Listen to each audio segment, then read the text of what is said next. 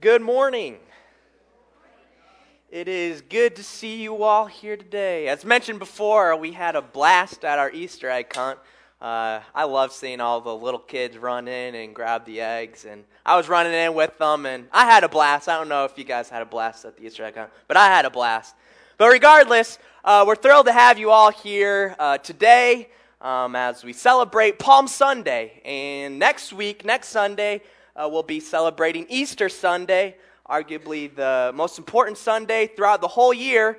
Um, and we encourage you all uh, to come back with us next week as we talk about Easter Sunday. But before we get to Easter, we are going to talk about Palm Sunday this morning. Now, Palm Sunday is always the Sunday before Easter. And Palm Sunday celebrates the triumphal entry of Jesus entering Jerusalem for his very last time. And to kind of give you guys a brief idea of what Palm Sunday is, uh, we're going to show just a short three and a half minute video clip to give you guys a better idea of what Palm Sunday is all about. So if you have the video, you can go ahead and play it.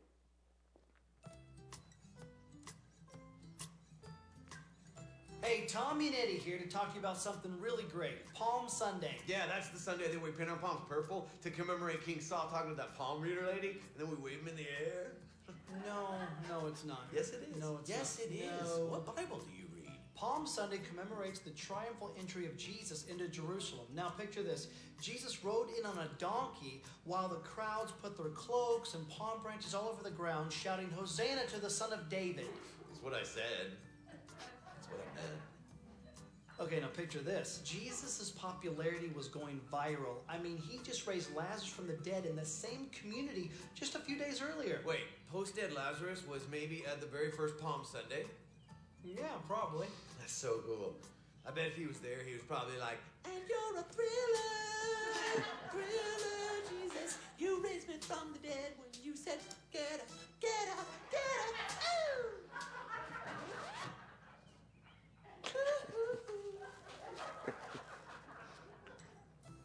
Now, to complete all of this, Jesus needed a donkey. Now, you'd think that a king or a prince would ride in on a horse, but not Jesus. He knew the message that he wanted to send. You see, a donkey represents peace. Anybody riding a donkey represented peaceful intentions. Yeah, it says right here in Matthew 21, it says that Jesus sent two of his disciples to get him a donkey. Yeah. Hey, I wonder which two he sent. Mm, maybe Thomas. I doubt it. I bet he sent Andrew. Andrew would totally do that. And probably Tony. I bet he said Andrew and Tony. Tony's not a disciple. Oh, sorry. Tony is. Still not a disciple. What translation of the Bible do you read? Jesus needed a donkey, so he asked two disciples to go get him a donkey. He told them they would find one in town, tied there next to a colt. Yeah, yeah, yeah. And then he says, untie them and bring them to me. And if somebody asks you about it, you tell them the Lord needs them? Jeez. Yeah. What? Well, Jesus told his disciples to go steal a donkey for him. What Bible do you read? It doesn't say that at all. Like, I can't figure this out. I mean, Jesus, he changed water into wine. Cool. He fed the 4,000. He fed the 5,000. What? He fed the 5,000. Doesn't matter. It does matter, not the fourth, it's the 5,000. We're splitting hairs. I'm sorry. Jesus fed a large group of people, and that's cool. He he healed people with leprosy. He raises Lazarus from the dead, and then boom, he's like, "Hey guys, go steal me a donkey." I'm just saying, I don't think that's very WWJD. The significance of Jesus riding on a donkey, which he did not steal, was to fulfill the prophecy that is found in Zechariah 9 9. Yeah, but the And the king riding in on a lowly donkey with his way paved with palm branches, the palm branches symbolize triumph or victory. the what? The palm branches. The bread. Palm thought branches, Palm Sunday. I thought it was the palm. They should call it Branch Sunday because that's confusing. We all have palms with us all the time. I just I feel bad. I, I'm sorry, Palm Sunday. Palm Sunday is a time for us to prepare our hearts for the agony of his passion and the joy of his resurrection. So this week, let's cover the road to the cross with our hearts, our souls, and our minds as we reflect on the final week of Jesus' life. And let's celebrate in anticipation the return of the King of Kings. Yes, thank you. That gives you a good, brief idea of what Palm Sunday is all about. And yes, disclaimer it's called Palm Sunday not because of our palms, but because of palm branches. So there you go. So between uh, today, Palm Sunday, Good Friday, which will uh, have a service on Friday at 7 o'clock, and then Easter Sunday, uh, we're going to go through a story that began with fanfare, it endured death, and it ends with resurrection and victory.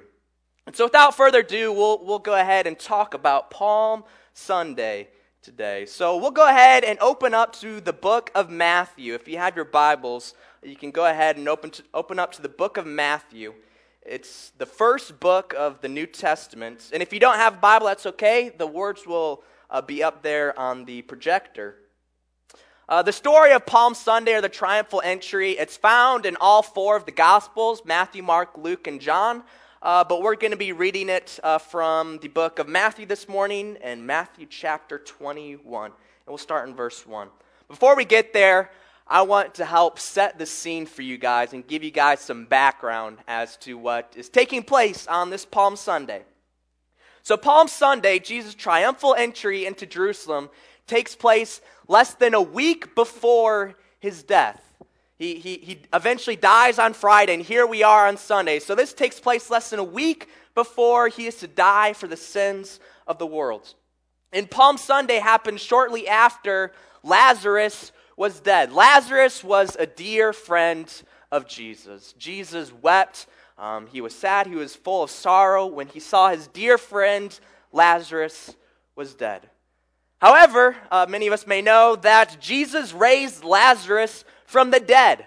That's not supposed to happen. When someone is dead, they're, they're dead. But Jesus rose Lazarus from the dead, and that created an uprising. People started to hear about the name of Jesus as he raised someone from the dead. Needless to say, uh, Jesus also he healed many sick people. Uh, he gave sight to the to the blind. He cast out many demons. He fed 5,000, not 4,000, uh, with just uh, five fish and, or two fish and five loaves of bread. And he was doing all sorts of miracles. And so he was gaining popularity. He was starting to become somewhat of a celebrity of his time. Um, among the people who heard that, he raised a man from the dead and he did all these other miracles. And it's becoming popular opinion that Jesus was indeed the Christ, the Savior of the world. Now, it's important here to note that the Jews were waiting over 2,000 years for this promised Savior of the world to come. It's, they're, they're promised all the way back in Genesis chapter 3, verse 15. Is the first prophecy of this, the Savior of the world coming. And so these Jews, they were longing for the Savior of the world to come to the earth for over 2,000 years. And many people came along the way claiming to be that Christ, cl- claiming to be that Savior of the world. But those false messiahs, those false Christs, those false saviors of the world, uh, they eventually died, and that was the end of that. They, they weren't resurrected anything. So the people, the Jews, found out that, hey, this guy isn't the Christ. He isn't the Savior of the world. But nevertheless, here comes Jesus after thousands of years of anticipation from the Jews and waiting for their Savior of the world to come. Here comes Jesus, and these Jews, these people, they really have a belief in their heart that, hey, this guy really could be the Christ. He really could be the Savior of the world. He could be the Savior of my life. And so he's gaining much popularity.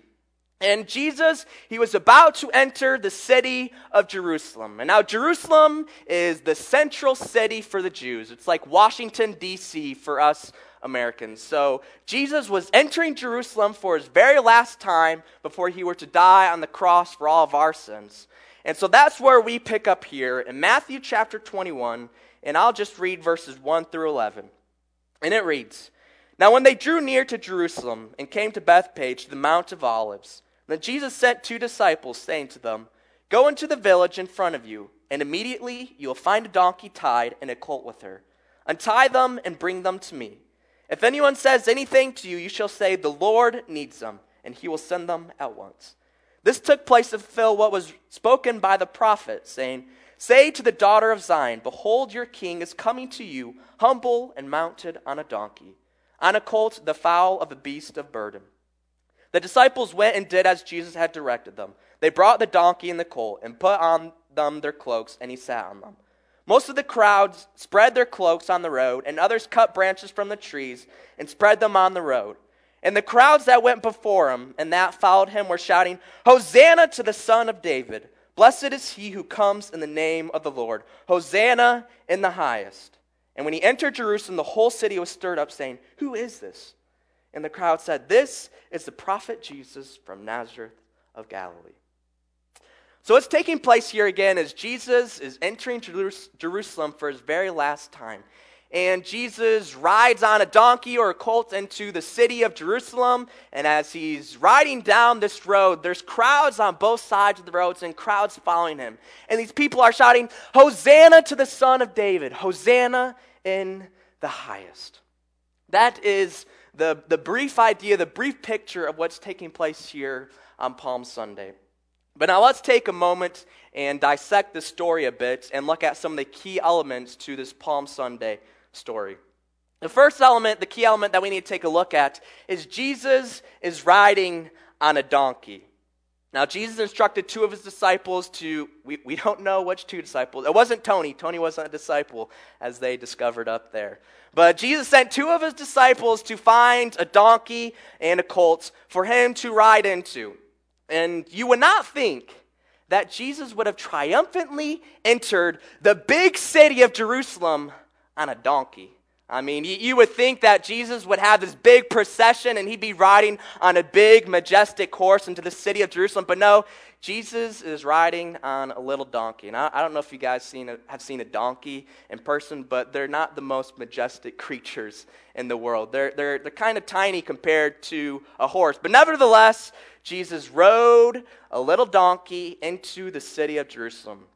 I mean, that would be like President Trump or any other president that we've had uh, ride into Washington, D.C. in a big parade in a little Toyota Prius.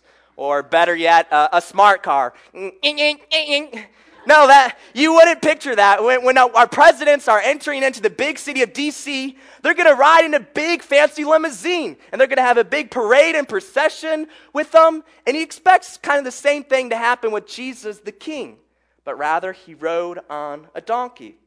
And we ask, why in the world would Jesus choose to ride on a donkey in his triumphant entry into Jerusalem? And this was to fulfill what was written in Zechariah 9 9. Now, Zechariah was a prophet, and uh, his writings are found in the Old Testament. Uh, Zechariah lived around 500 BC. So, this is about 500 years before Jesus triumphantly entered into Jerusalem.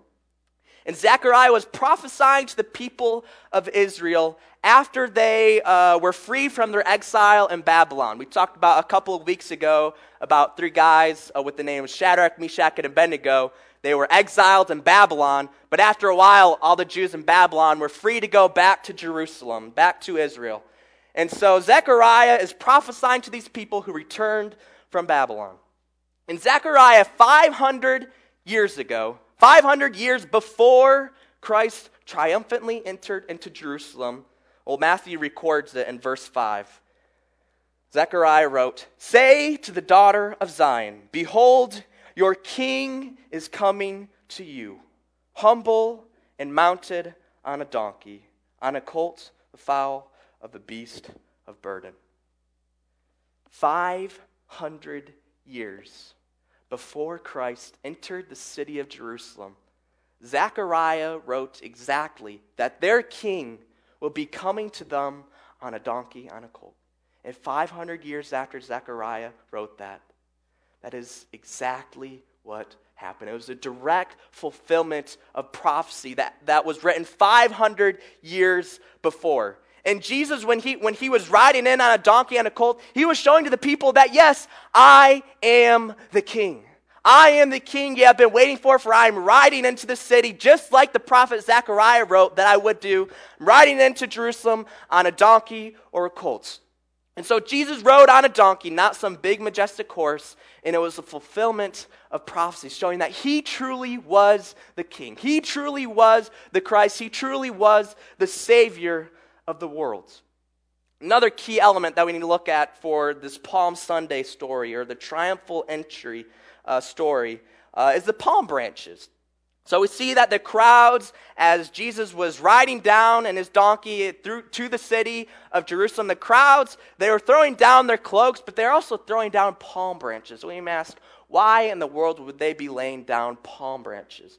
Well, back in that time, palm branches used to represent victory. So when they were laying down their palm branches, they were signaling that victory is here.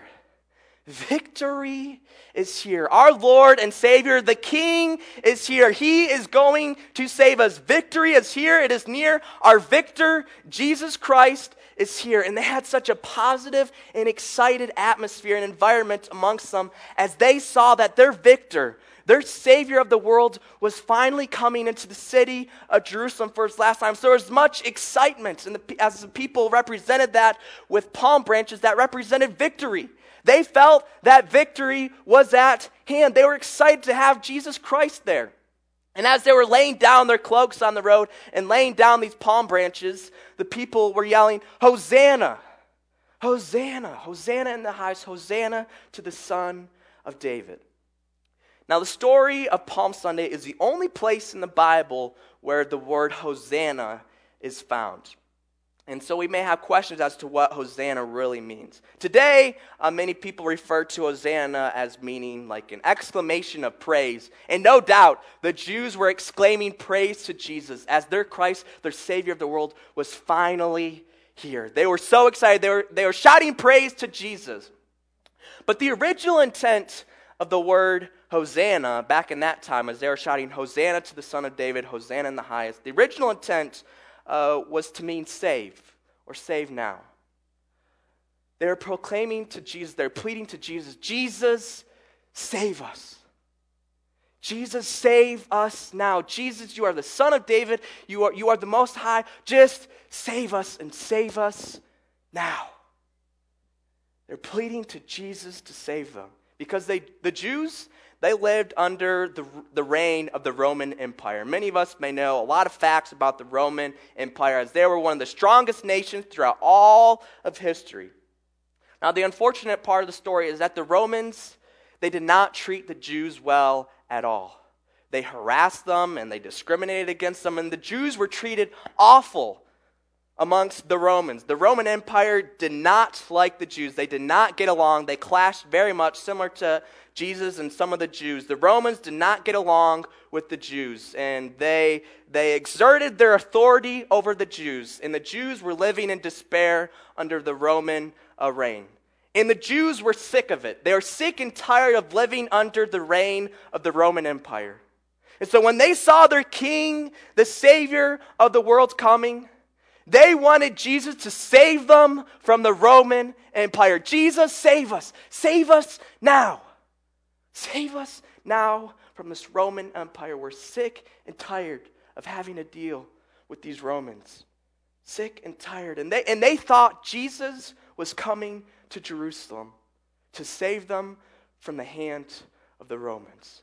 That, that was their belief. That was their thought that Jesus was coming to save them from the hand of the Roman Empire. And not only did they want just anybody to save them from the Roman Empire, but they wanted the son of David to free them from the reign of the Roman Empire. They wanted the son of David to save them from, from the discrimination, the, the awful conditions they were living in under uh, the the rule of the Romans. And this is important to note that Jesus was the son of David. David, if you don't know, was arguably the best king of Israel. He was really only one of three kings uh, who ruled over the unified nation of Israel at around 1000 BC. So about a thousand years before this takes place, David, David was the king, and the, pe- the Jews, they absolutely adore David. All the Jews loved David as he was an awesome king. And Jesus happened to be the great, great, great, great, great, great, and so on grandson of King David. He was an offspring of King David. And this is significant. We won't, we won't flip there, but because in 2 Samuel chapter 7, God promised David that David, one day your son, your offspring, is going to establish your throne forever. Is going to establish your kingdom forever. One day, your offspring, he is going to establish a kingdom that will never end. It'll be an everlasting kingdom. And the Jews were seeking for that kingdom. They're waiting for the son of David to come and bring forth David's kingdom, his throne, permanently. And so these, these Jews, they thought that Jesus was here to put his authority, to, to place himself on the throne, and to deliver God's kingdom to these, to these Romans, to the, to the empire, and to all the other surrounding nations. These Jews thought that Jesus was here to save them and to save them now from the Roman Empire and to establish that throne, to be a king, to establish that kingdom forever establish that kingdom over every other nation in the world. And the Jews thought that's what Jesus was coming to do as he entered Jerusalem. Now, Jesus did come to save them. The Jews, the Jews thought Jesus was coming to save them, and Jesus did come to save them. He absolutely did, as we'll talk about um, this upcoming Friday and Good Friday. He absolutely saved them. He saved them from the wages of their sin, and the wages of sin is death. Jesus, no doubt, saved them, and He is their Savior. He paid for the wages of their sin, which is death. But Jesus did not save them the way that the Jews thought He would come to save them. The Jews were expecting Jesus to take over the Romans with authority and with power and with the sword and take over and be some tough guy taking over the Roman Empire. But that's not what Jesus was all about. Rather, Jesus came to save them from their sins. He truly was their Savior. But this is not at all what the Jews had in mind. This is not what the Jews wanted. The Jews wanted someone to save them from the hand of the Roman Empire and to save them now. And now, this is a huge reason as to why the Jews turned on Jesus. Because as we celebrate Palm Sunday, as we celebrate the triumphal entry, the Jews were saying, Hosanna to the Son of David, Hosanna in the highest. They were shouting praise to Jesus Christ on Sunday. But less than a week later, the Jews were yelling, Crucify him, crucify him, crucify him, crucify him. One of the biggest turn of events throughout all of history they thought their Savior was here to save them from the Romans, but he, he ended up just dying on the cross. And they were not happy with that. They were not happy with Jesus. So, although on Sunday they were shouting praises to Jesus, on Friday they were yelling, Crucify him, crucify him. And it's because Jesus did not do what the Jews thought he was coming to do. Jesus did not come down at that point to to establish his throne, to establish his kingdom at that point in time. And that is a huge reason as to why the Jews turned on Jesus in less than one week. Because on Sunday, they're shouting praises to Jesus, but on Friday, they're shouting, Crucify him, crucify him. What a sad, sad story.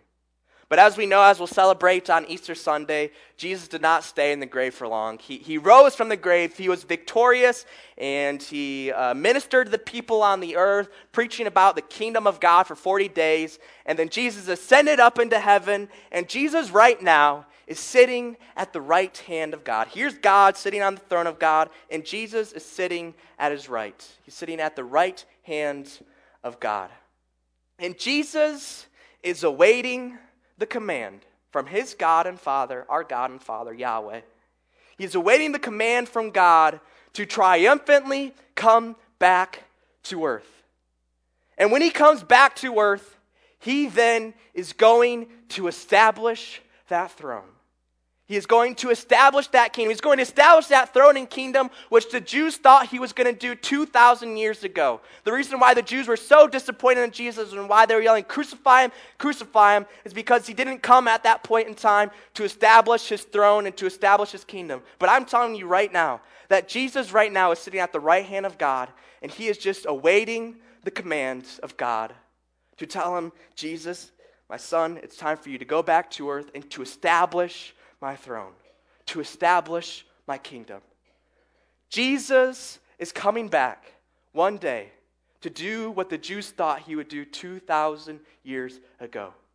Jesus is coming back to establish his throne and to establish that kingdom here on earth. Ready or not, he is coming. Ready or not, he is coming and he's going to establish that throne. He's going to establish that kingdom. And so we need to get ready. We need to get ready. 2,000 years ago, the Jews, they were getting ready for Jesus to establish that throne, to establish that kingdom, but Jesus didn't do it at that time. That, it wasn't God's plan for Jesus to establish that throne and that kingdom at that point in time. But it's God's plan for Jesus to die for the sins of the world, be raised from the grave, and sit now at the right hand of God. And it was God's plan all along for Jesus to descend from heaven to establish his kingdom here on this earth. And that is exactly what Jesus is going to do. That is reason to be excited. Jesus is going to deliver God's kingdom here on this earth. And we need to get ready.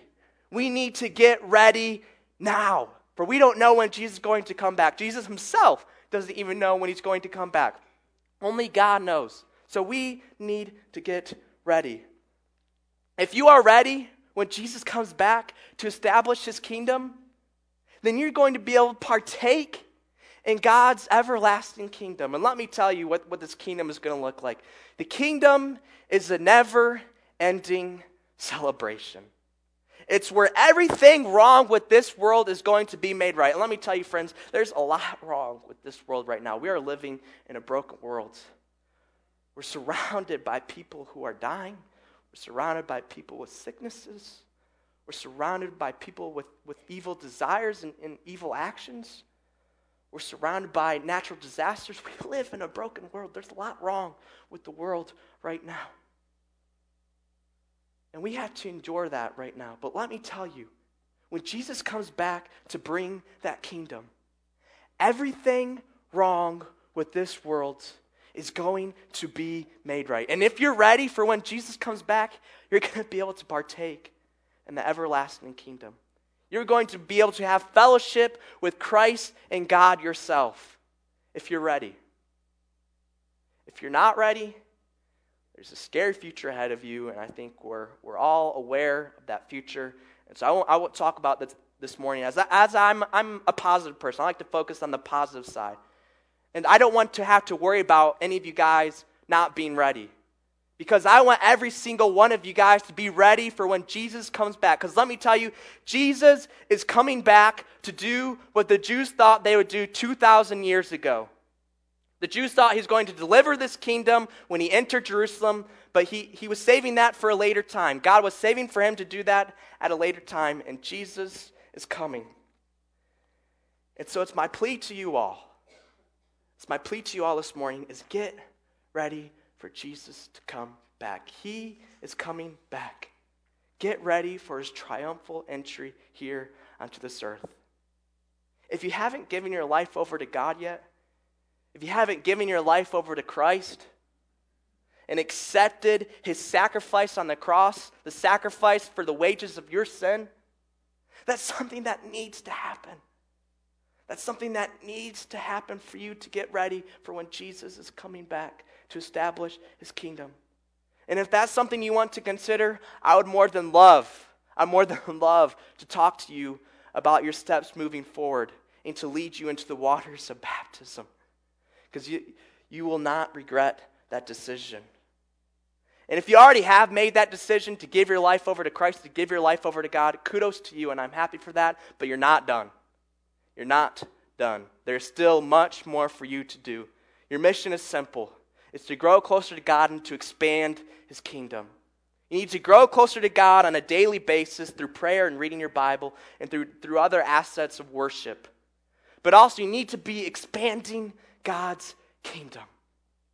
Bring as many people with you into God's kingdom. That is your mission. We need to be getting ready for Jesus to come back on this earth, what the Jews thought he was going to do 2,000 years ago. We need to get ready because, ready or not, Jesus is coming. And I want to be a church filled with people who are ready and excited and anxious for the arrival, for the return of Jesus Christ. We can get excited about this. Can I get an amen? Yes, this is an, a message that we can get excited about the return of Jesus Christ, where he will come to establish that throne, establish that kingdom, exactly what the Jews thought he was going to do 2,000 years ago. So, friends, family, brothers, and sisters, it's my plea to you let's get ready. Let's get ready. Because, ready or not, Jesus is coming, and he is going to bring great gifts to those who are ready. Let's pray. Father God, I just uh, thank you so much for the many gifts that you bestow upon each and every one of us. Father, I thank you for this day that we celebrate today, Jesus' triumphal entry into Jerusalem. And Father, I thank you for the hope that we have that one day Jesus is coming back. He's coming back to this earth to establish your throne, to establish your kingdom here on this earth. And Father, we cannot thank you enough for that great gift. We cannot thank you enough for the sacrifice of your perfect Son, Jesus Christ, to die on the cross for our sins.